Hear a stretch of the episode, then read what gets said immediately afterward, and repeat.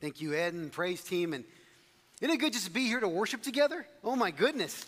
I mean, a little over a year ago that we were, uh, because of the pandemic, I realized we are still in a pandemic, but um, just blessed to be here, to be here with you guys and be able to share God's word with you. And we'll be in Philippians chapter 2, verses 1 through 11.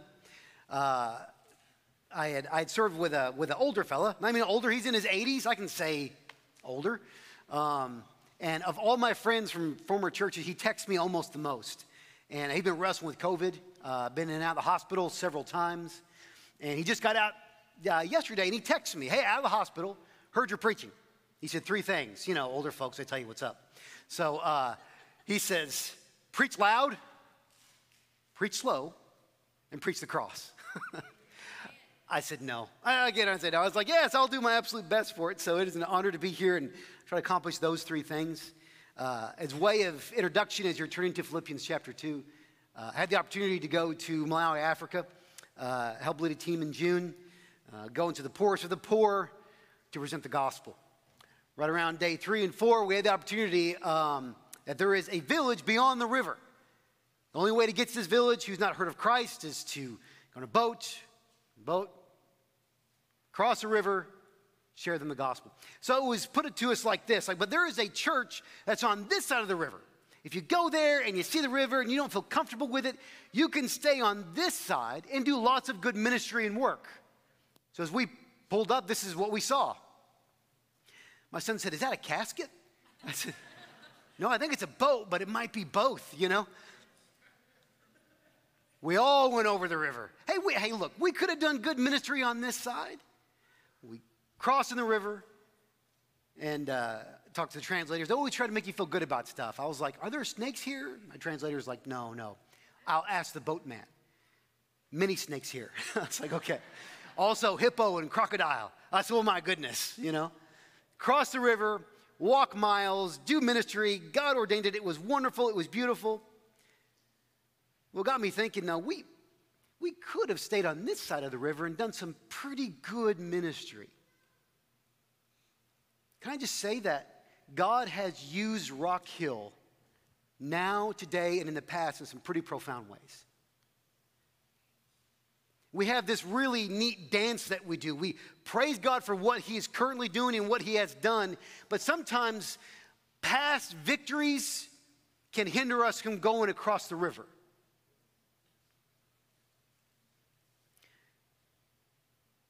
Cross the river is danger, uncertainty, and hard times.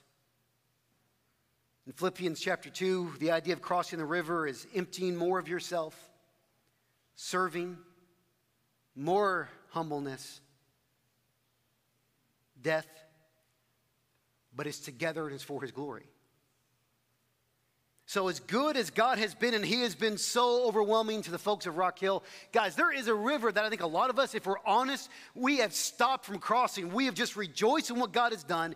Amen. Hallelujah twice. But for a lot of us, guys, there is a river to cross.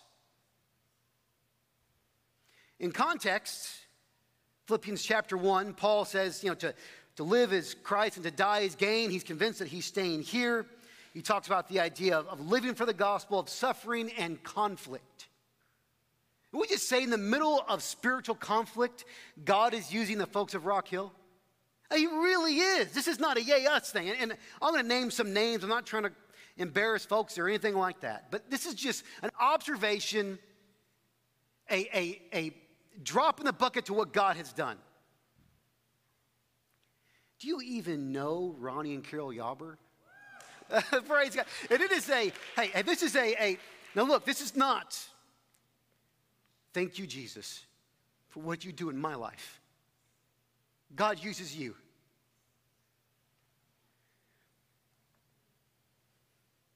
I think about the teachers that God has raised up in Rock Hill Sunday school teachers, group leaders, children's workers.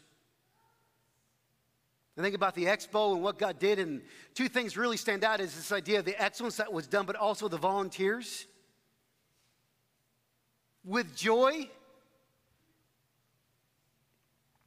with joy, I got to see folks by God's grace like Bruce Cougar, Steve Barksdale, even Rich Dyer. with joy emptying trash. This is a praise God for what He's done in and through us. This is not a yay them, it's yay Him. We could go on and on and on. I got into that trash once. Once. I didn't go back. there was milk in there. I was talking to Ed. I was like, where did this milk come from? Because we didn't serve no milk, brother. we could go on and on for what God has done. But there's a river to cross, there's more to do. So if we stop just for a moment and take in the air of the grace that God has given the folks of Rock Hill,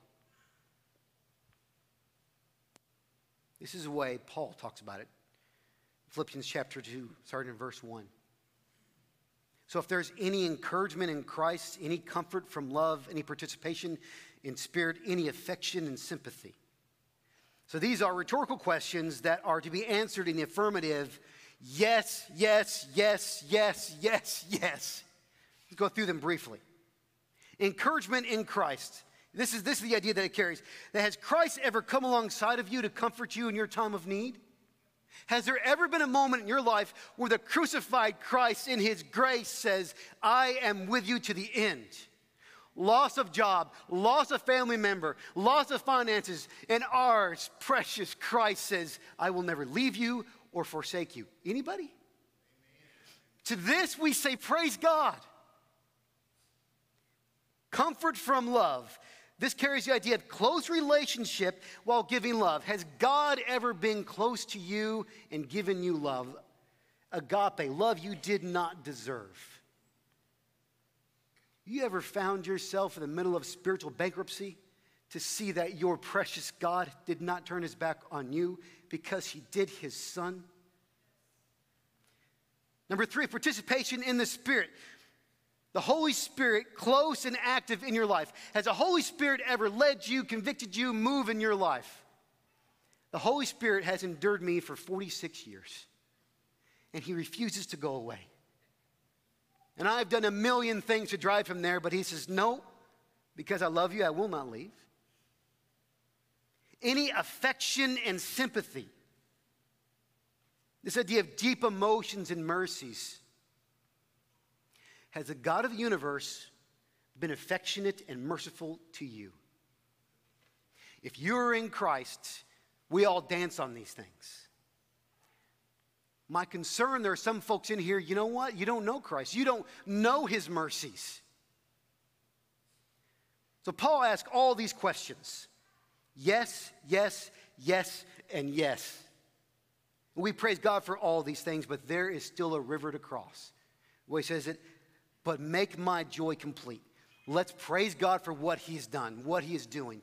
But look, there is still a river to cross that some of us have kind of built our little town and village, and it's like, I know it's scary to go over. I do, I get that. This is the way Jesus says what's coming next. John 17, 21. That they may be that they all may be one, just as you, Father, are in me, and I in you, that they also may be in us, so that the world may believe that you have sent me. Oh my goodness. Do you know what Paul is going to get at for crossing the river? Us to be as close as he is with the Father. That makes God look glorious. Imagine our triune God since before creation. The Father displays his holiness to the Son. And the Son is like, Father, I love your holiness. When you display it, I love it. I love it. And then the Son displays his righteousness to the Holy Spirit. The Holy Spirit sees the Son and says, I love your righteousness. The Holy Spirit displays his awesomeness, and the Father says, I love your awesomeness. Imagine since eternity past, our triune, perfect God displaying himself to himself in all satisfying. So then they say, what? He says, let us make man in our image because we are way too good to keep to ourselves. So he makes man that we would know him and enjoy him forever. That is the chief end in man. And whenever we are unified together by the power of the Spirit It makes our triune, glorious, weighty, awesome, holy God look that more precious. And whenever we try to reach a world when me and you are not together, do you see our world coming undone?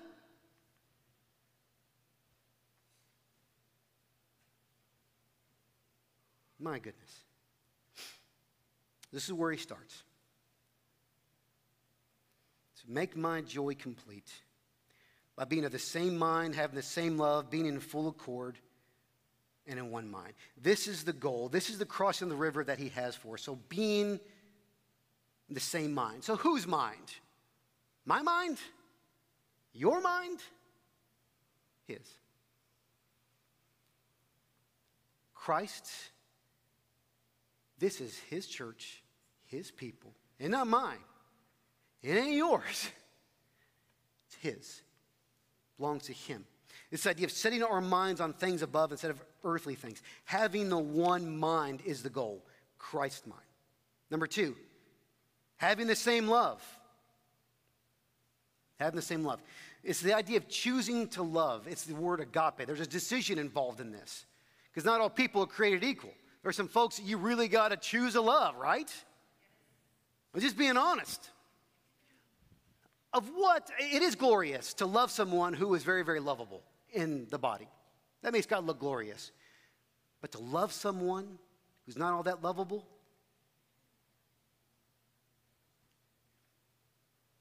having the same mind, having the same love. Also, you get the idea there's got to be a certain amount of closeness involved in this. You can't really love the guy that's far from you, can you? Uh, you can display love, obviously, but this idea of being close is connected with these things. Same mind, same love, being in one accord. It is the idea that Christ unites us, nothing else does. Nothing else does. Not political parties, not mask, not no mask, not vaccine, not no vaccine, not sports, not skin, not gender, nothing but Christ pulls us together.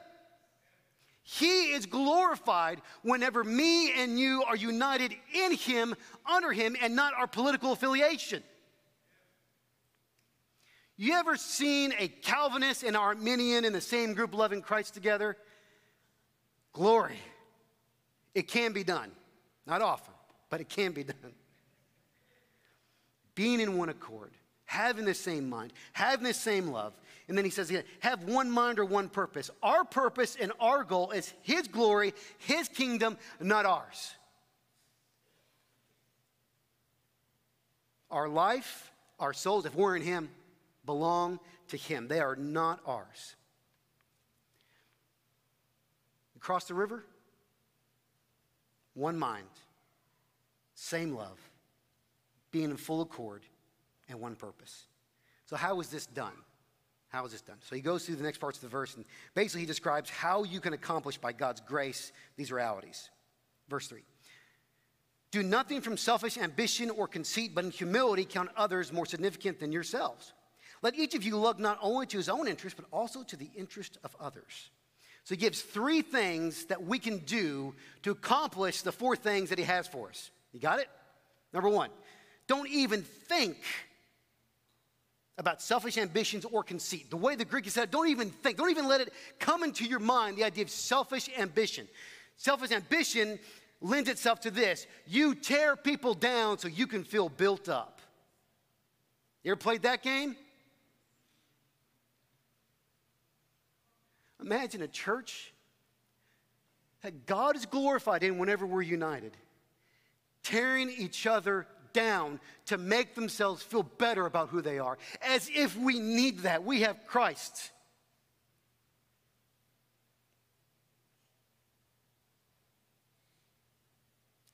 Dietrich Bonhoeffer said this You have not experienced Christian community unless you've had the opportunity to forgive a brother or sister.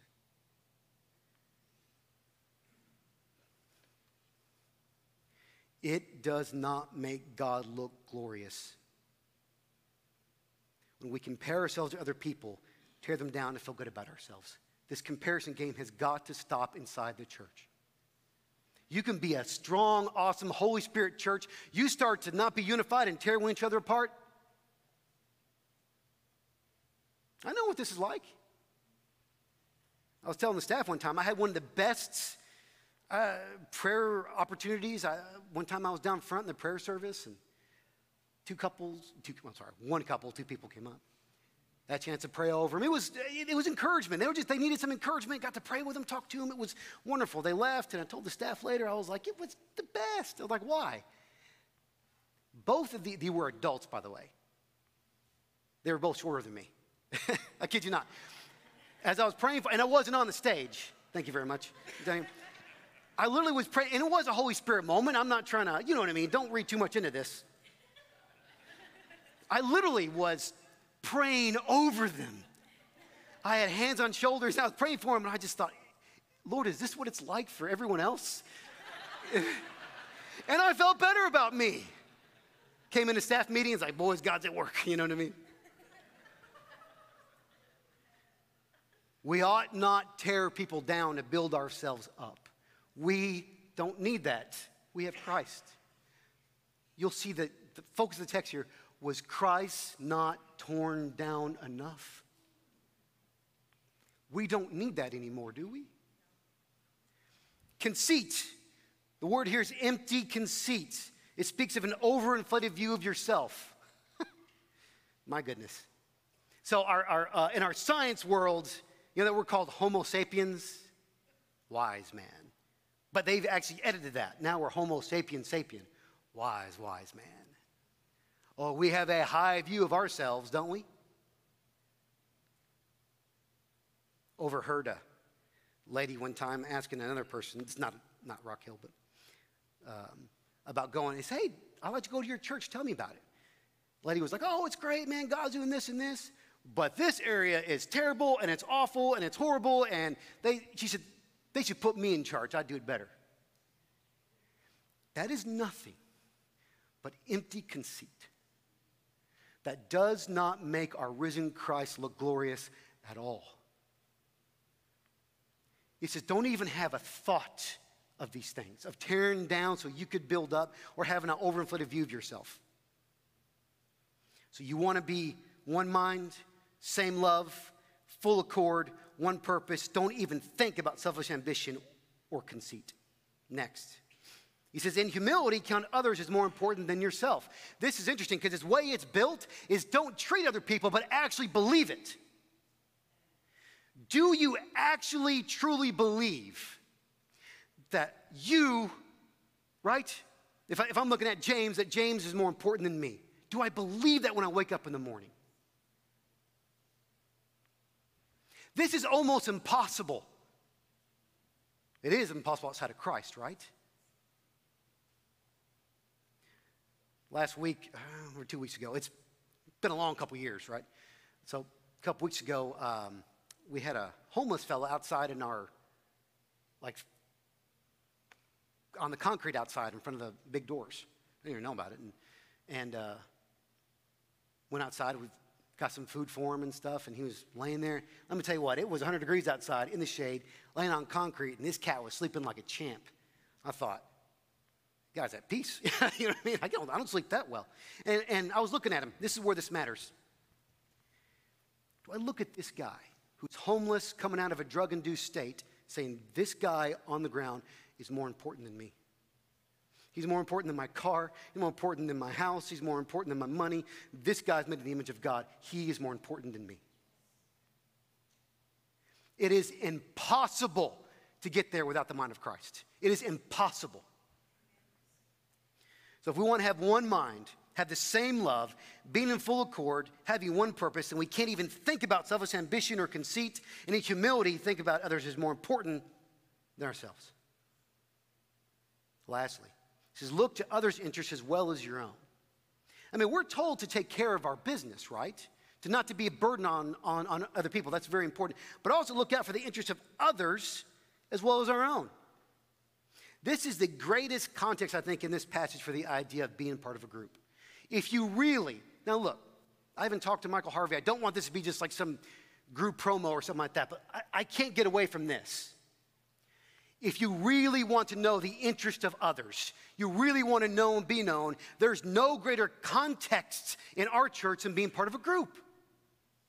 Remember whenever Snowmageddon happened? It's like there was a guy at a switch. It's not like Chandler's had about enough power. And so we were out. We weren't out like some of you folks. I think we were out for like a full day. And uh, I, have had the privilege over the last year and a half or so being part of Jim Melissa Hughes' home group.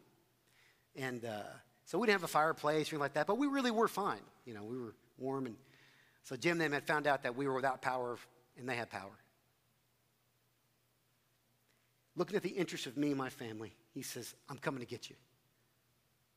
Got in his big old truck, four wheel drive, came, picked me up, picked my wife up, my kids, and my dog.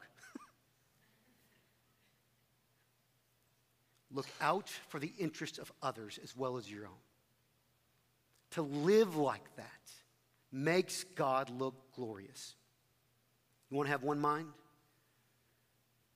Same love, full accord, one purpose? Then don't even think about selfish ambition or conceit. In humility, believe that others are more important than yourself, and look to the interests of others as well as yourself. Now, look, observation. You cannot fully accomplish God's will in its perfection without other people. Is God unclear? Is the Spirit unclear? Is by the power of God's grace unclear about us needing one another at all? No. If I want and you want to experience the full power and grace of God, I have to have other people in my life, namely the church. And guys, Sunday morning is the centerpiece of what happens. Absolutely. When Pastor Michael preaches, absolutely.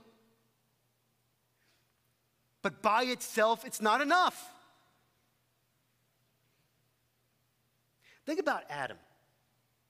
Adam was, I almost said born, created. When Adam was created, he had a sinless, intimate, one on one, close, unfollowing relationship with God. And what did God say about it?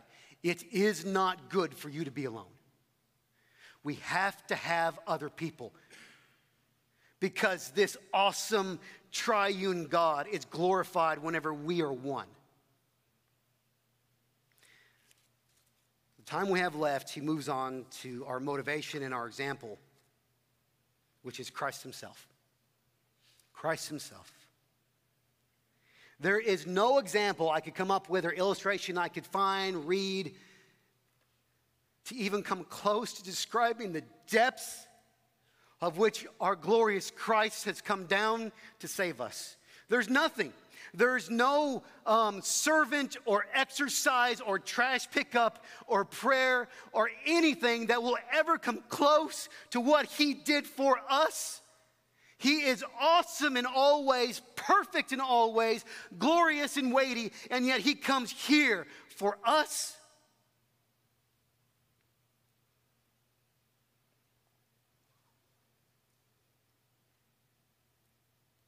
So, having this mind among yourselves, which is in yours in Christ Jesus, who, though he was in the form of God, did not count equality with God as a thing to be grasped, but emptied himself by taking the form of a slave, being born in the likeness of men.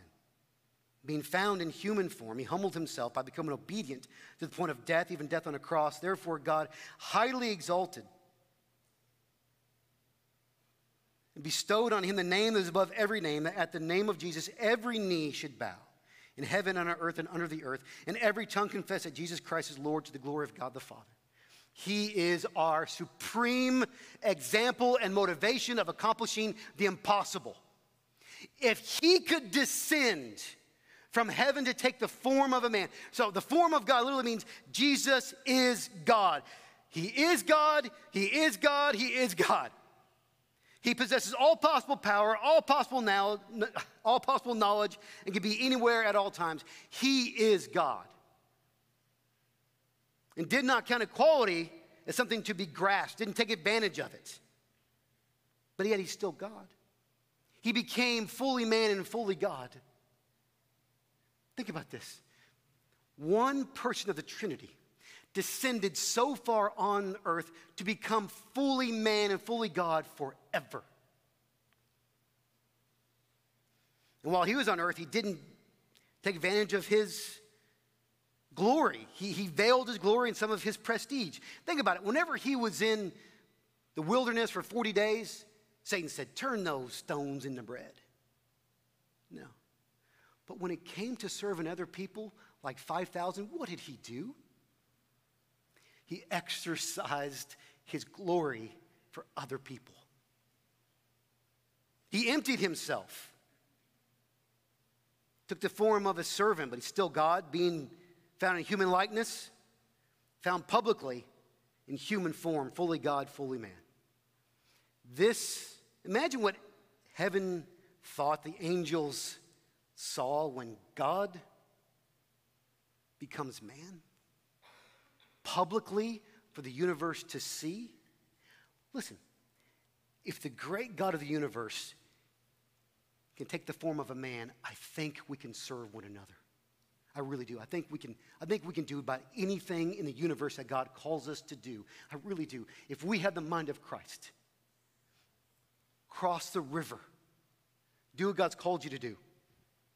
He humbled himself to the point of death, even death on a cross. Oh my goodness, the shame and pain associated with the cross. Our great God in heaven, triune, Son comes down in humility and emptiness and goes to the cross.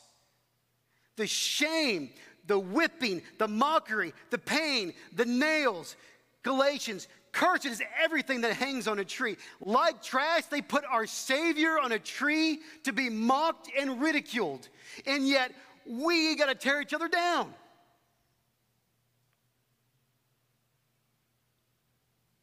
There is nothing that can, I think, even help appropriate the idea of the God of the universe on a cross.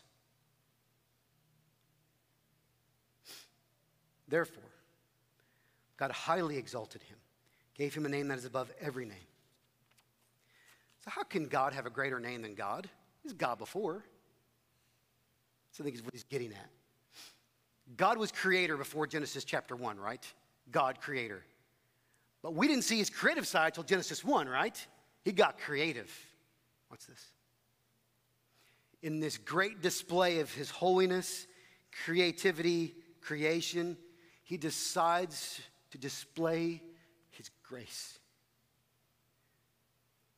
in the person of his son on a cross for evil and wicked men, us type sinners and God displays his son to show you that whatever happens in your life, God is gracious. And at the name of Jesus, every knee will bow, every tongue confess that Jesus Christ is Lord to the glory of God the Father.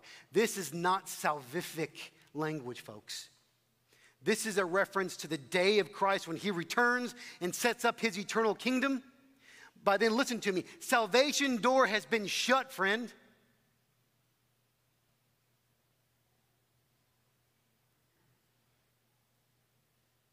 No more opportunity for evangelism after this. Christ in his supreme, glorious, weighty reign will start. Between now and then, we get the opportunity to live in one mind, one love, one purpose. Do you see it? To make God look glorious. It's been said before that, and it's hard to know if this is necessarily uh, really what happened, but part of this is true. Uh, in the early church was really uh, lots of females in the early church. As you move forward with it, it's not run by females, but predominantly a lot of females were there. And one of the reasons why they think maybe that is the case, that in the early Roman years, um, it was basically their, their view of, or their way of abortion, basically. It was always baby girls. If they didn't want the baby girls, they would take them to the heaps. They would throw them out. These heaps of babies, little baby girls. Do you know who came by the heaps? Sex traffickers, followers of Christ. We have spiritual heaps all around us. There are Brownsboro Middle School and Brownsboro High School. They're in my family. There are Brookshire's. We have spiritual heaps everywhere of lost people. They will know the value of the cross of Christ when we are one, one in mind and love and accord and purpose. That makes our triune God look real. It testifies to his grace and his greatness. So, if we really want to reach the heaps, obviously we must share the gospel, but part of living that out is that we must be kind and in the same purpose and same mind with one another. That absolutely has to be true. As our world comes undone, they will look more and more at the church. How in the world do we all connect together? Our gracious, crucified, glorious Christ is why. So, as of closing, our closeness shows the world how valuable He is. Maybe there's something the idea of just confessing your mindset. Your mindset's been about you, it's been about me, it's not been about Him. But I just encourage you, I want to pray in one moment that you respond however God leads you to respond. Whether it's prayer for lost folks, praise for who He is, a recommitment to be closer to people, to be unified, to be honest. Let me pray for us, and you just respond how God leads you to respond. Holy Father, we, uh, we come humbly before you. I thank you for your grace and your mercy. I thank you for all that you've done in and through the people of Rock Hill. And we rejoice, Father. We rejoice. But we also know, Father, that, Lord, there's still more work to be done. There's more things to do. Namely, that we would follow your example and we would empty ourselves and humble ourselves. God, that we would uh, not even think about being conceited, not even think about selfish ambitions. God, please have mercy on us.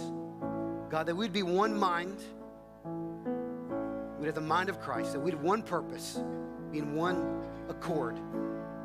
They have the same love, Father. God, I pray this would be true. And help us to do this because we can't do it on our own. Can't do any of it. Father, we thank you for what you've done. By your will, the blood of the Son, by the power of the Spirit, in Jesus' name.